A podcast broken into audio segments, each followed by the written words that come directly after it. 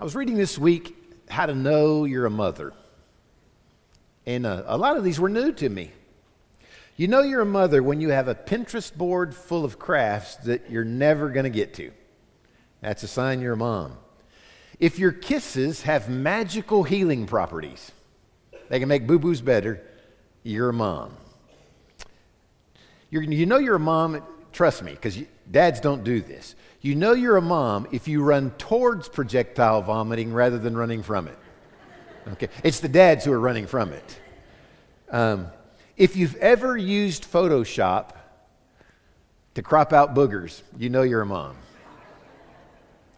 If you believe that Flintstone vitamins are the only thing standing between your child and scurvy, you're a mom. I'm not going to ask you to raise your hands, but if you've ever used your own saliva to clean your child's face, you know you're a mom. I, by the laughs, I can tell who, who did it and who didn't. If you've ever heard your mother's voice coming out of your own body when you say, not in your good clothes, you know you're a mom. You know you're a mom if there are days when you say, man, I don't know if I can do this anymore but deep down you know you wouldn't trade it for anything. You know, when God wants to do a mighty work, I have found He often does it through an infant. I mean, think about God's redemption plan. How, how did He choose to redeem mankind? He did it by sending a baby to be born in a manger in a town called Bethlehem to a woman named Mary that the world had never heard of. An unknown woman, and yet He chose her to carry his son. I have found there's a lot of mothers that you don't know about, but you know their children because of what they've done. Take, for instance, Mary, who lived in Seattle, Washington. She had a young son named William, and, and William was often in trouble in school, and it was because he was bored. And so they really didn't have the money, but they took him out of school and put him into a school for exceptional children. And he seemed to have a certain technical aptitude, and so when he was when William was a boy, computers were just out and they were extremely expensive, and so at a great cost and sacrifice to the family, Mary made sure that William got a computer. She encouraged him as he was growing up to start his own business. And at the age of 31, William became the youngest billionaire in the world. Her son doesn't go by William, he goes by Bill. Bill Gates. Or take, for instance, Myrtle. Many people don't know Myrtle. She raised a son named Jimmy Lee in Shreveport, Louisiana. The dad was a traveling evangelist, and so he was often gone, and Myrtle would take little Jimmy Lee on walks all the time, talking to him about God and how much God loves him, and God made the birds, and God made the grass, and just, just investing and pouring into his little life. And uh, most folks don't know Myrtle, never have. But we know her son, Jimmy Lee, when he grew to adulthood, he decided to go by the name James, and his last name is Dobson, the Focus on the Family founder.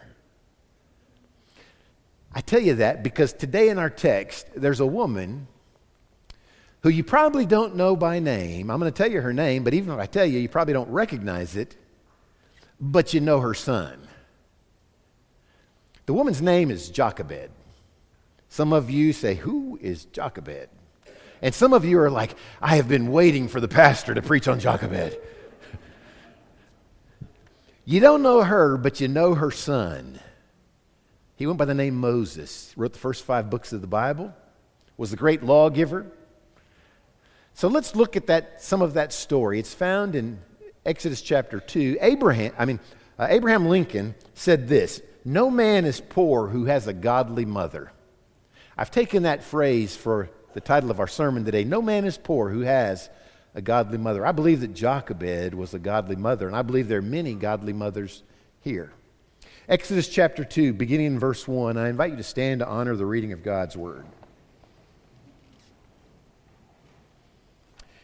And a man of the house of Levi went and took as wife a daughter of Levi.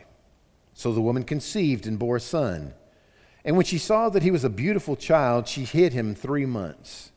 But when she could no longer hide him, she took an ark of bulrushes for him, daubed it with asphalt and pitch, put the child in it, and laid it in the reeds by the river's bank. And his sister stood afar off to know what would be done to him. Then the daughter of Pharaoh came down to bathe at the river, and her maidens walked along the riverside.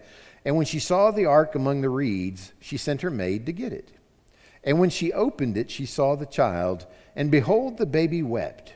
So she had compassion on him and said, This is one of the Hebrews' children. Then his sister said to Pharaoh's daughter, Shall I go and call a nurse for you from the Hebrew women that she may nurse the child for you? And Pharaoh's daughter said to her, Go. So the maiden went and called the child's mother. Then Pharaoh's daughter said to her, Take this child away and nurse him for me, and I will give you your wages. So the woman took the child and nursed him. And the child grew, and she brought him to Pharaoh's daughter, and he became her son.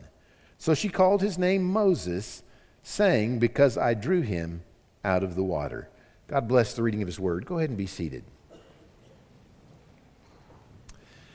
There, there are four things that I want to talk to you similarities between the time of Jochebed and the world in which we live today, moms. And then there's some life application I want you to be able to take home with you, okay? The first thing that we need to understand that was true for Jochebed and it's true for us today is that we are raising children in a hostile world. This is not a world uh, that is uh, favorable to people of faith. This story doesn't begin in Exodus chapter 2, it actually begins in Genesis chapter 37. There's a young man by the name of Joseph, one of the sons of Jacob, and he has a dream and tells his brothers that one day they're all going to fall down before him and uh, serve him in essence. And you can know how that rubbed them the wrong way. And so they take him one day and they sell, they throw him into a pit, and then they sell him into slavery where he's carried off to Egypt. They tell the dad that Joseph was killed. Well, he ends up being a slave to a captain in the Egyptian guard by the name of Potiphar. Potiphar's wife was sweet on Joseph, and she was constantly trying to seduce him. And one day, she really tried hard to seduce him, and he refused her advances, and she grabbed his coat, and he ran out of his coat and left. Potiphar comes home, and she then lies about Joseph and said, He tried to rape me, and see, I've got his coat to prove it. Well, Joseph's thrown into prison. While he's there, he meets a couple of guys that serve the king. One of them is going to live, one of them is going to die, but they both promise they'll remember him when they get out of prison, but the one that lives forgets all about him for a few years until one day Pharaoh has a dream and no, no one can interpret his dream. And the man who was in prison with Joseph said, Hey, I, I forgot all about this guy, but there's a guy in prison who can interpret your dream for you. And so they, they go and they get Joseph, and Joseph comes in, and sure enough, he interprets Pharaoh's dream for him. And Pharaoh puts him into his cabinet where Joseph rises to second in command. He is second only to Pharaoh in Egypt. There's a famine in Israel, and through a process of events, Joseph ends up revealing himself to his brothers, and he tells them to go get the family and bring them to Egypt where there's plenty of food and they'll take care of them. And so that's what happens, and that's how Jochebed ends up in Egypt. Now, if you still have your Bible open, look at chapter 1, verse 8. It says, Now there arose a new king over Egypt who did not know Joseph. And so, probably the passing of a few generations, and all of a sudden, there's a Pharaoh that doesn't remember Joseph, doesn't know Joseph, and he thinks he has a problem on his hands. Look at verse 9. He said to his people, Look, the people of the children of Israel are more and mightier than we. He said, Man, they outnumber us. Come, let us deal shrewdly with them, lest they multiply and it happen in the event of war, that they also join our enemies and fight against us, and so go up out of the land. Therefore, they set taskmasters over them to afflict them with their burdens, and they built for Pharaoh supply cities, Pithom and Ramses. But the more they afflicted them, the more they multiplied and grew. And they were in dread of the children of Israel. And so the, the, the harder it got, the more God showed favor and they tended to multiply. And so Pharaoh's worried now. He, he knows, man, we are, we are completely outnumbered. What are we going to do? Verse 22 of chapter 1. So Pharaoh commanded all his people, saying, Every son who is born, talking about the Hebrews, every son is born you shall cast into the river, and every daughter you shall save alive. And so he says, This is how we're going to deal with it.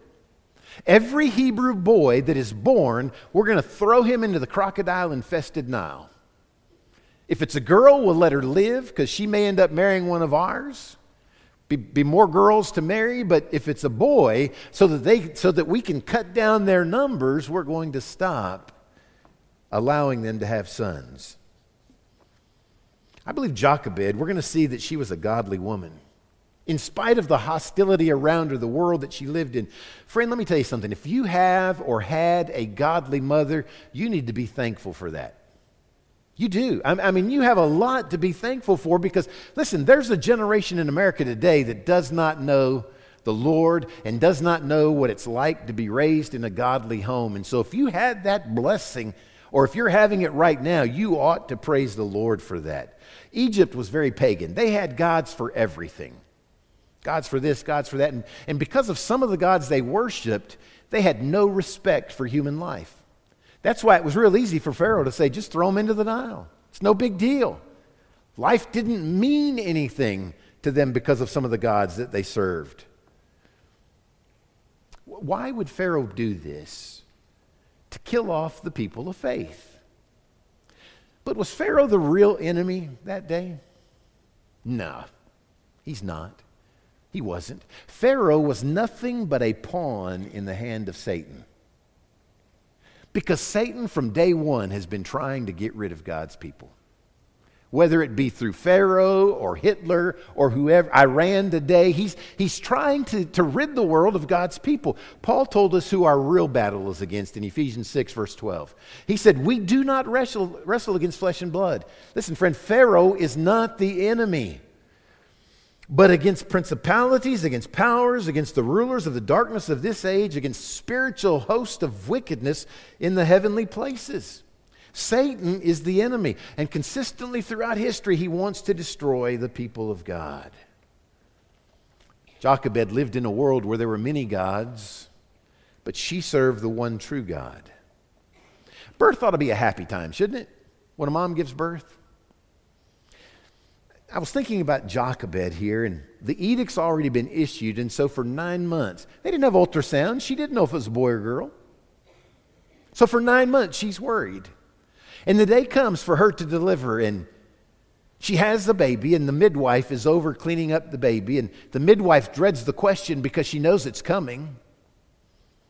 And Jochebed's afraid to ask, but she asked anyway. She said, Is it a boy or a girl?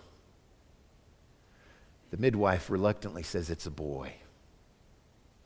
Instantly, I believe Jochebed's heart was breaking because she knew that this young child was in danger because Pharaoh had issued the edict that he should be thrown into the Nile and perish.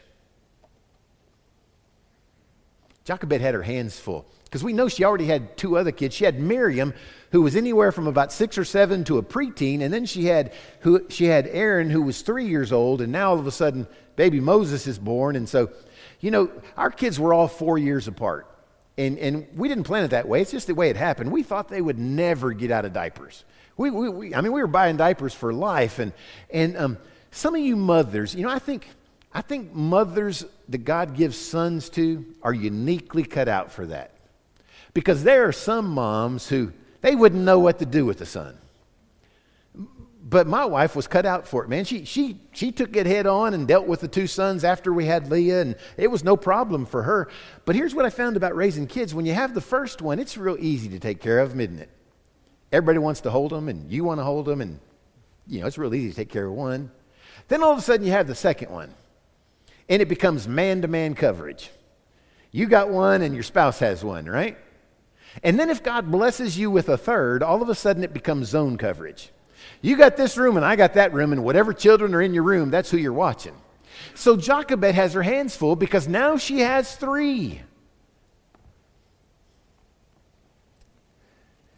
Well, today is just as she had anxiety over the child's birth and what she would do. I think there's a lot of anxiety for moms and dads today because we live in a world that is hostile to people of faith. I mean, there's a lot of reasons to be anxious. To raise a child today, these are difficult times. I mean, school shootings, I mean, just, just this week in Palmdale, California, it seems to happen over and over again. And, and so it's a hostile world in which we raise our children. The second similarity is I, I call it harboring children in that hostile world harboring children in that hostile world. Jochebed is a remarkable woman. It's in Exodus 6, verse 20, that we find that her name is Jochebed and his, her husband's name was Amram. Okay? But she was a remarkable woman. We often talk about the weaker sex. I think that is only in physicality. I think oftentimes when it comes to spiritual resolve and emotional strength, they're the stronger sex. We're the weaker sex. Jochebed was a remarkably strong woman. She bears a son in verse 2. And, and if you have, it says it here in my translation, it says he was a beautiful child. If you have the King James, it says he was a goodly child. And that word literally translates into beautiful. Um, in other words, and you know, there's not a lot of pretty newborns around, right? I mean, let's be, I, with your child as the exception, I, I understand your child was the exception, but I mean, most newborns, and I've been to the hospital when a lot of them are born, they come out reddish pink and they come out with wrinkles and, and they come out with odd shaped heads, you know? It just happens. But it, this is interesting. It says here that he was a beautiful child. Josephus, the Jewish historian, told us that people actually, men actually took off of work to come see Moses because he was that beautiful of a child, that beautiful of a baby. In Acts 7, verse 20, it says, It was at this time that Moses was born, and he was lovely in the sight of God. And he was nurtured three months in his father's home. Literally, it says he was special to God. Sometimes, listen, maybe your parents said that you were an accident. Maybe they said you were unexpected. Hear me, there are no accidents or unexpected when it comes to the sovereignty of God and giving of children. I don't believe that you were an accident. I don't believe they may not have expected you, but God certainly knew when you were coming. And you are special to the Lord God. Moses was special. She's going to harbor him. She's going to do all that she can to hide him. She hides him for three months. You ever tried to hide a child for three months? We go up and visit our grandson, who's like eight months old now. I can't imagine trying to hide him for three hours. And, and she, she hides Moses for three months, and then she realizes, man, somebody's going to figure out there's a baby in the house. And so she comes up with this plan of what she's going to do. It says, verse 3 when she could no longer hide him, when she could no longer harbor him, she's going to send him out into the world. She takes an ark of bulrushes, literally a basket, and she covers it with pitch and tar so that the water won't get into the basket and drown the child. And then it says she takes him and she puts him in the reeds at the riverbank. Why would she put him in the reeds? Because she didn't want him to float down the river. She wanted him to be found so that hopefully whoever found him would take care of him. And so she takes him there. In a literal sense, she was obeying Pharaoh's order.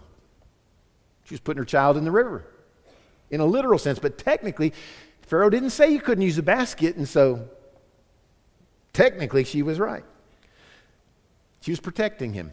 Mothers, let, let me help you understand the best thing you can do for your child whether the pregnancy was expected or unexpected, the best thing you can do for your child is teach them to know Jesus.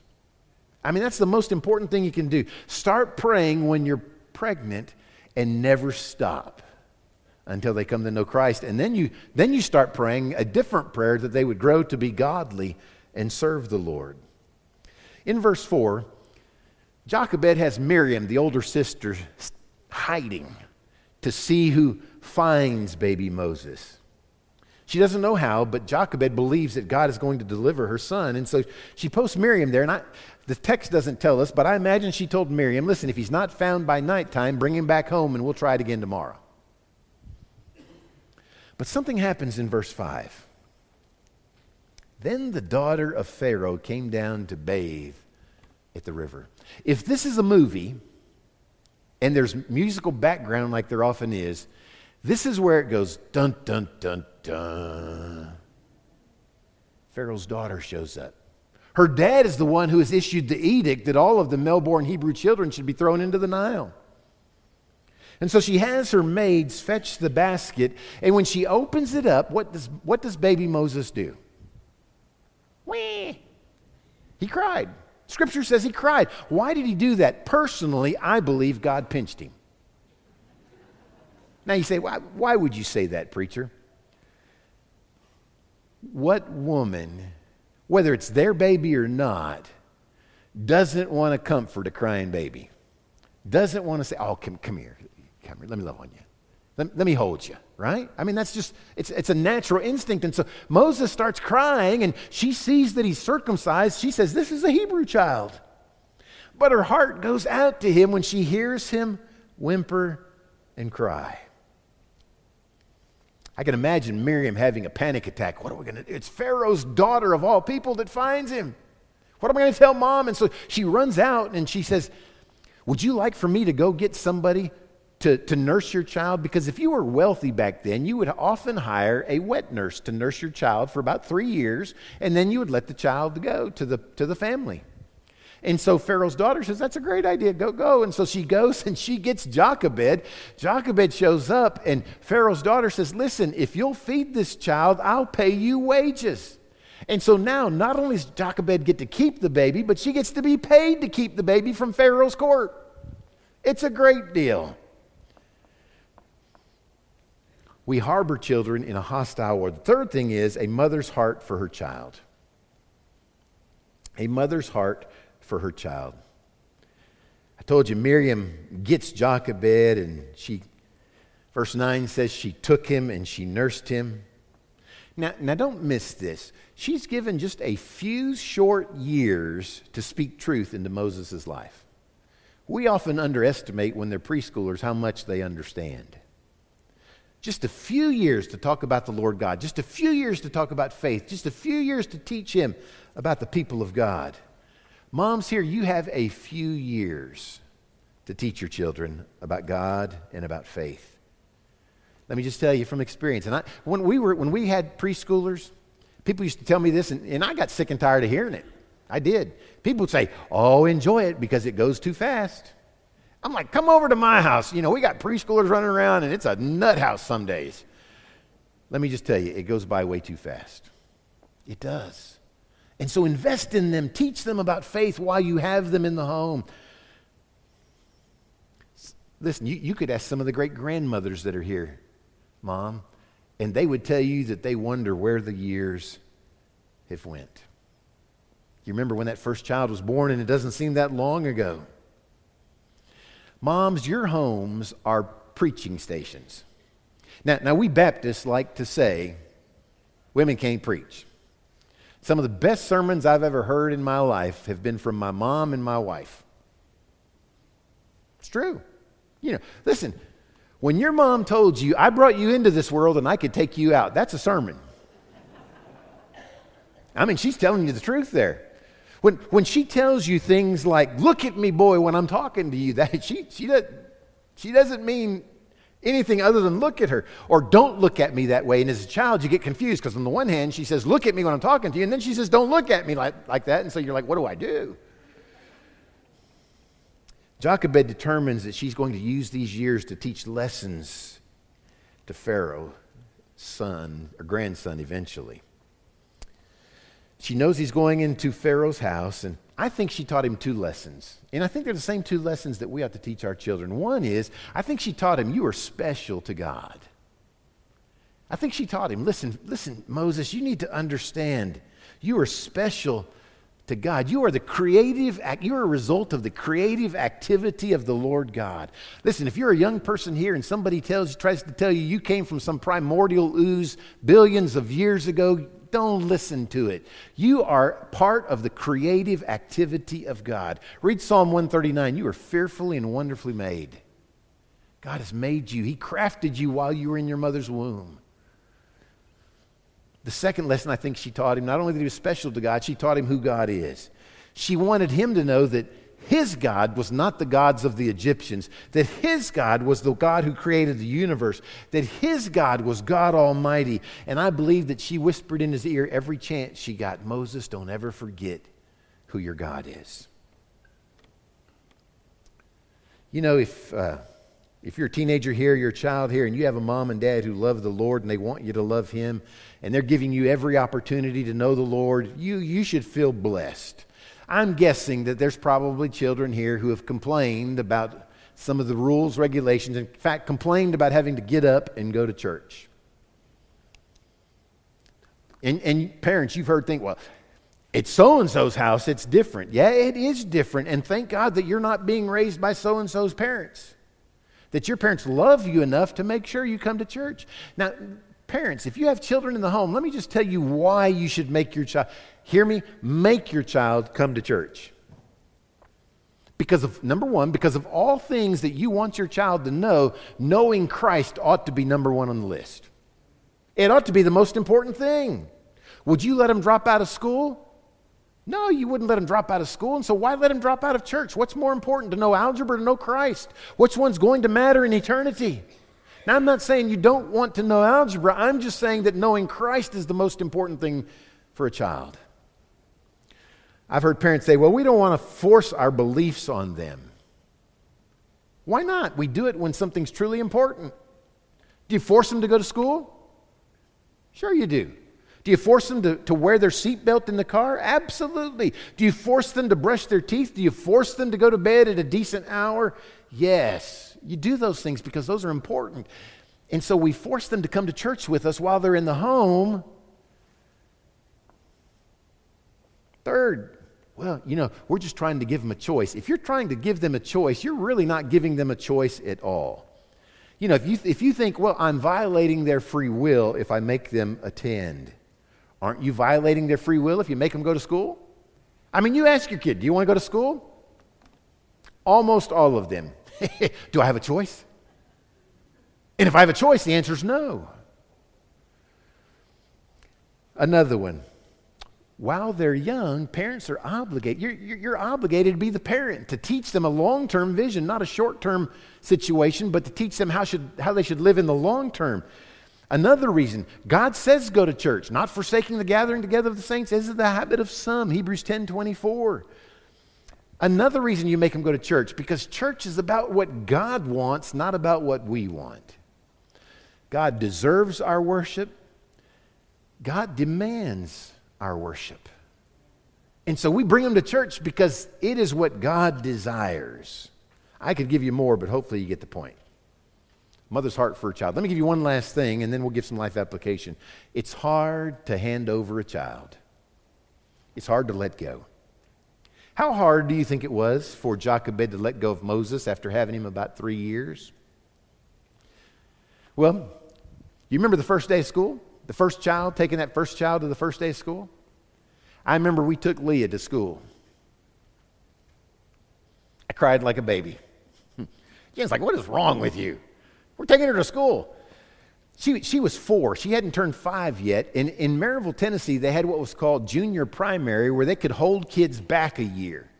And a lot of parents of boys did that so that their kid, they would say they're not ready for first grade, but they were really doing it so they would be a year older when it came time to play sports. And so the first day of school, when we pick her up, they're bringing them out in line, and Leah's in class with giants. I mean, she's like this, and these, some of these boys are six, going on seven years old, and they're huge. And I said, That's it, she's not going back.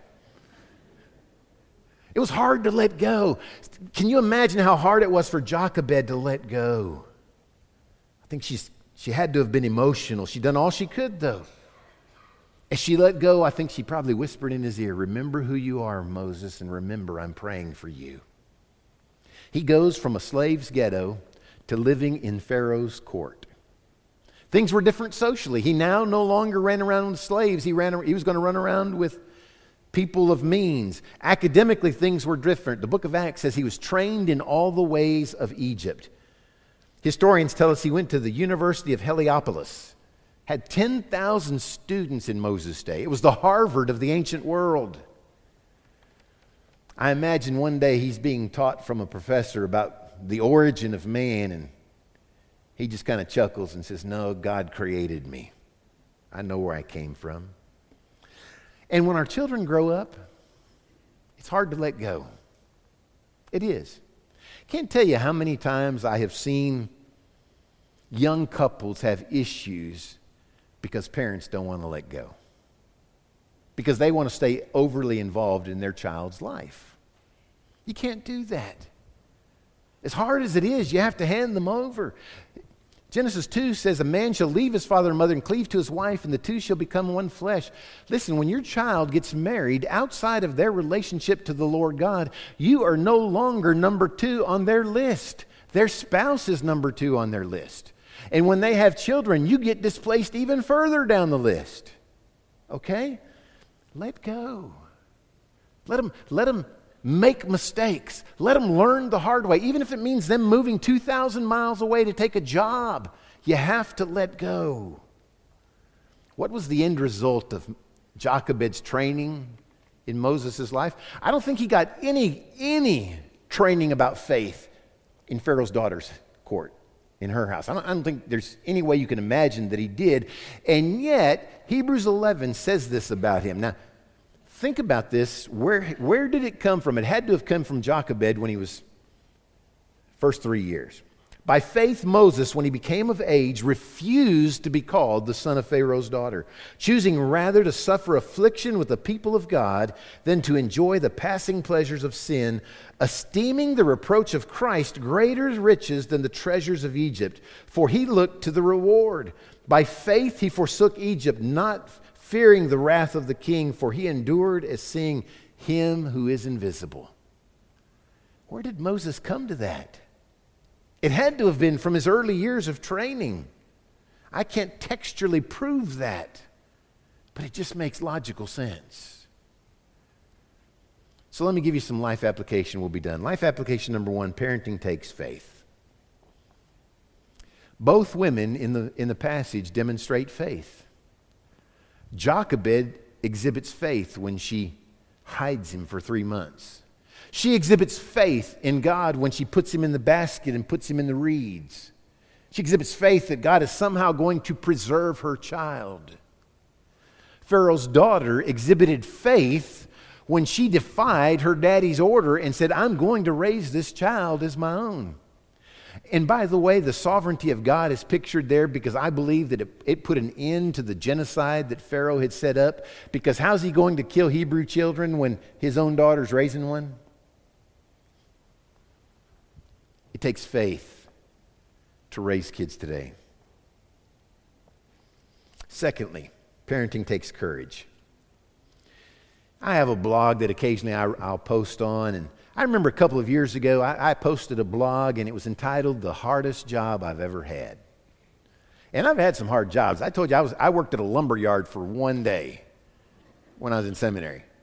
I realized that, that is not for me. Um, First Church had a deacon wanted to fight me out in the parking lot.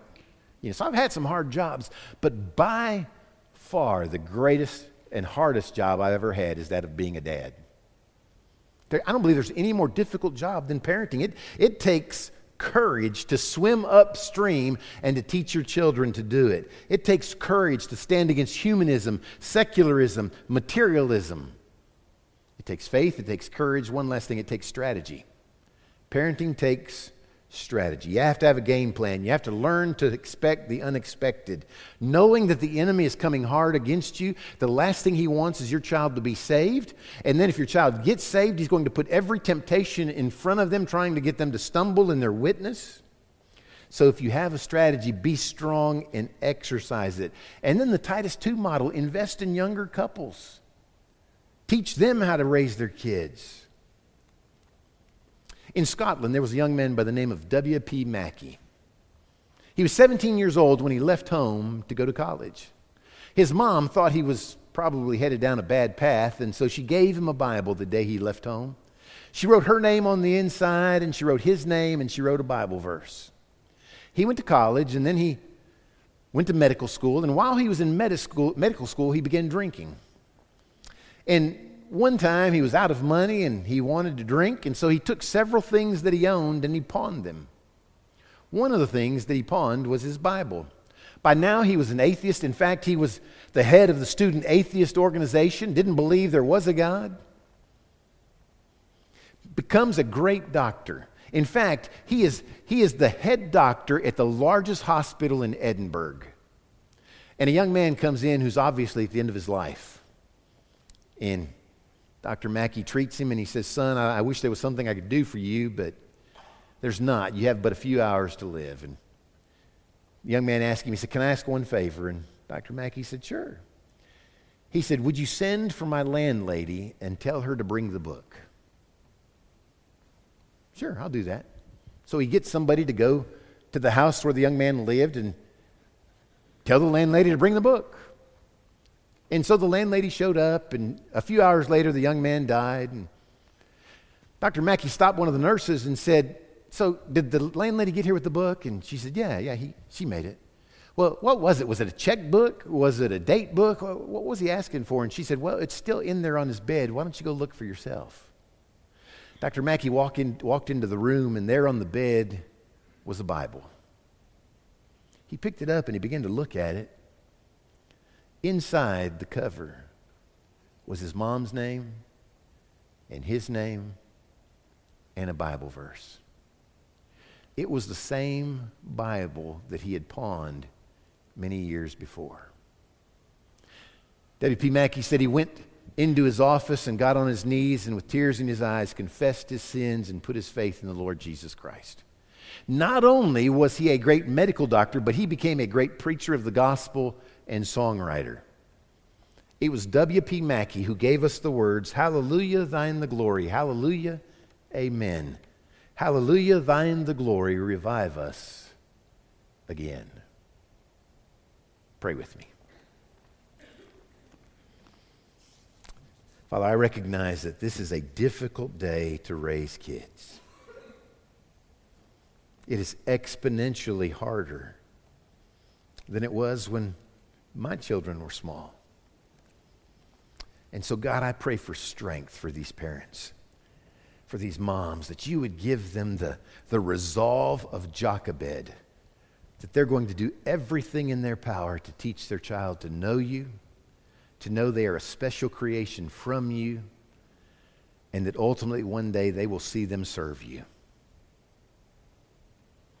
God, we, we are grateful for mothers, for women who invested in our life. Maybe not just our moms, but other women who taught us Sunday school, who, who loved us, who taught us public school, and made sure that we were loved. God, we thank you for those women in our lives and for those who are making a difference in children's lives today. Bless them, Lord. Have your will during this invitation, I pray in Jesus' name. Amen. If you're a